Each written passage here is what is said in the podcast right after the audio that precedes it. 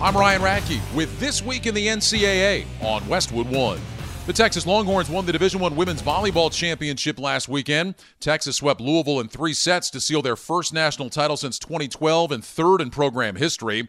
The top seeded Longhorns were led by Logan Eggleston. She recorded 19 kills and hit 341 in the match and was named the tournament's most outstanding player. It's so hard to make it to the Final Four national championship game, and I just can't explain how thankful I am to be here with this group. And I'm just so grateful for all the work every single person's put in, and it just feels beautiful to be here and for this to be the end of my career. The day before the match, Eggleston was named the American Volleyball Coaches Association D1 Player of the Year. She's the first Longhorn ever to win that award.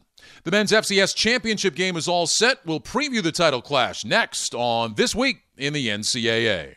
Number one, South Dakota State and number three, North Dakota State are set to match up in the 2022 FCS Championship game next month in Frisco, Texas. South Dakota State defeated Montana State 39 18 in the semis to clinch a spot in the title game.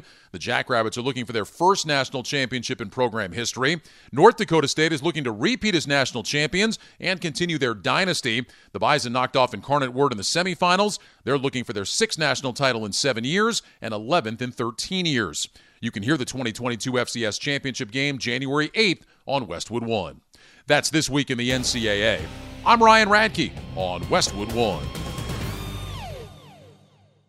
What's up, folks? Anthony Armstrong here. Bob Papa, along with Super Bowl champion Carl Banks. Hey, NFL fans. This is Solomon Wilcots, former NFL safety and host of the Bleav in Bengals podcast. Catch my show and all 32 Bleav NFL podcasts. Listen in to former players give their inside perspective on your favorite team. Search Bleav, that's B L E A V, on Apple, Spotify, and wherever you get your podcast. It's always football season, wherever you listen.